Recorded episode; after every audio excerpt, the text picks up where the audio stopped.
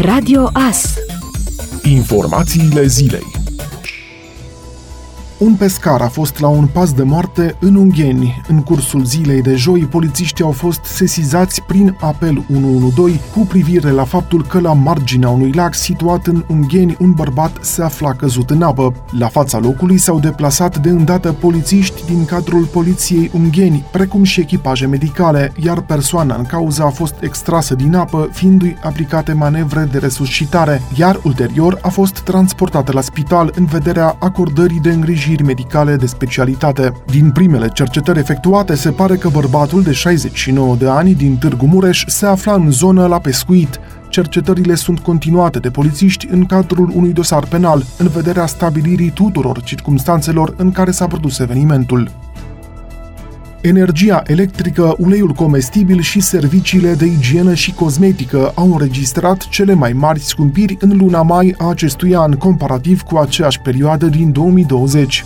De cealaltă parte, ieftiniri importante se regăsesc la cartofi, cu peste 32%, potrivit datelor Institutului Național de Statistică. Conform INSE, energia electrică s-a scumpit cu aproape 17% în mai față de perioada similară din 2020 și cu 18% comparativ cu decembrie 2020. Raportat la luna aprilie 2021, prețul energiei electrice a rămas același. În mai 2021, comparativ cu aceeași lună a anului anterior, la capitolul mărfuri nealimentare se constată ieftiniri la gaze cu peste 2% și la energie termică de 0,21%, în timp ce combustibilii s-au scumpit cu peste 11%, iar tutunul și țigările cu 7%. În cazul mărfurilor alimentare, uleiul comestibil s-a scumpit cel mai mult cu peste 13% în luna mai, raportat la aceeași perioadă a anului anterior. Raportat la aprilie 2021, cartofii s-au scumpit cu peste 11%, iar ouăle s-au ieftinit cu 1%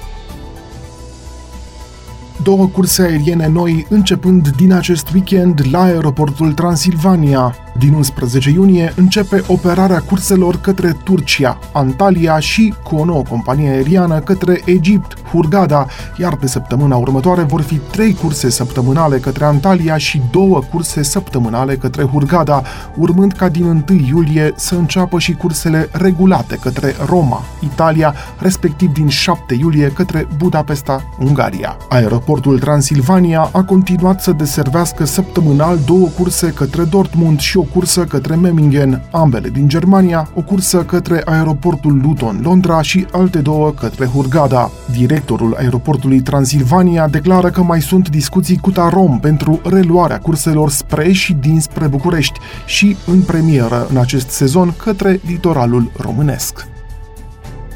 Cea mai înaltă șosea din țară, Transalpina, se va redeschide în cel mult patru zile. Până atunci vor fi astupate toate gropile apărute pe timpul iernii, iar turiștii vor putea traversa în siguranță munții Parâng, declară prefectul de Gorj Corneliu Răducan Morega. Anul trecut, Transalpina a fost redeschisă mai devreme, în 23 mai, însă în acest an a fost cea mai rece primăvară din ultimii 35 de ani și condițiile meteo nu au fost favorabile pentru circulația rutieră frontieră. Transalpina străbate patru județe, Gorj, Vâlcea, Sibiu și Alba, altitudinea cea mai mare având-o pe o porțiune de aproximativ 20 de kilometri în județul Vâlcea.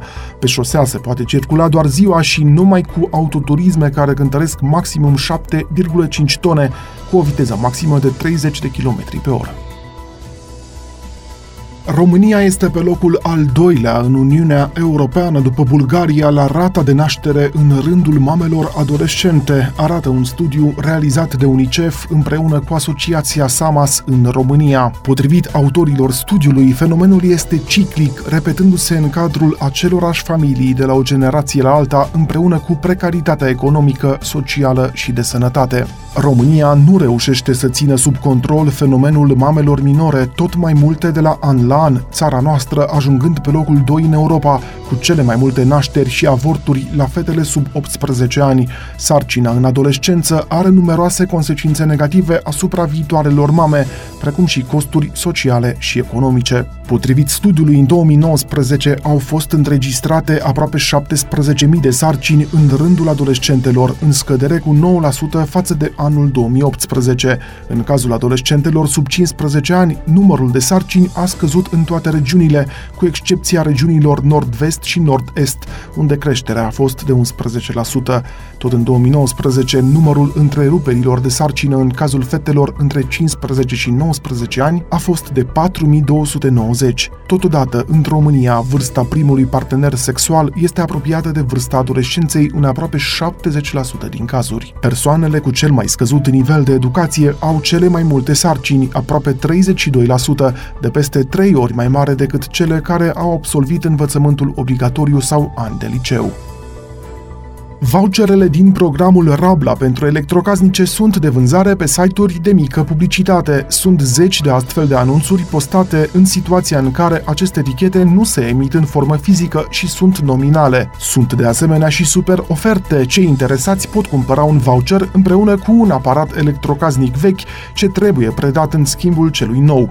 Directorul general al Administrației Fondului pentru Mediu a explicat că acest fenomen este o ilegalitate. El nu poate fi oprit însă, singura sancțiune fiind că voucherul nu poate fi utilizat de cel care nu are acest drept. Anul acesta, programul Rabla pentru electrocasnice are un buget de 75 de milioane de lei și este estimat un număr de 200 de mii de beneficiari. Directorul AFM explică dacă o persoană cumpără un voucher când va vrea să îl utilizeze, va vedea că nu se poate Românul e inventiv și, ca în anii anteriori, cei care au accesat programul au selectat din principiu, din start, mai multe vouchere pe care nu le-au folosit tocmai ca să le vândă mai departe. Nu avem cum opri fenomenul, dar trebuie să știe că nu au cum să le folosească, chiar dacă le cumpără. Nici nu e rentabil când îl cumperi pentru că scazi valoarea finanțării, adică beneficiezi de finanțare redusă. Cineva a plătit în avans o parte din suma respectivă, a mai declarat directorul AFM. Andrei Iorgulescu a precizat că vânzarea acestor vouchere este ilegală pentru că ele au un cod unic de identificare în baza CNP-ului. Ați ascultat informațiile zilei. Rămâneți pe frecvența Radio Astărnăveni.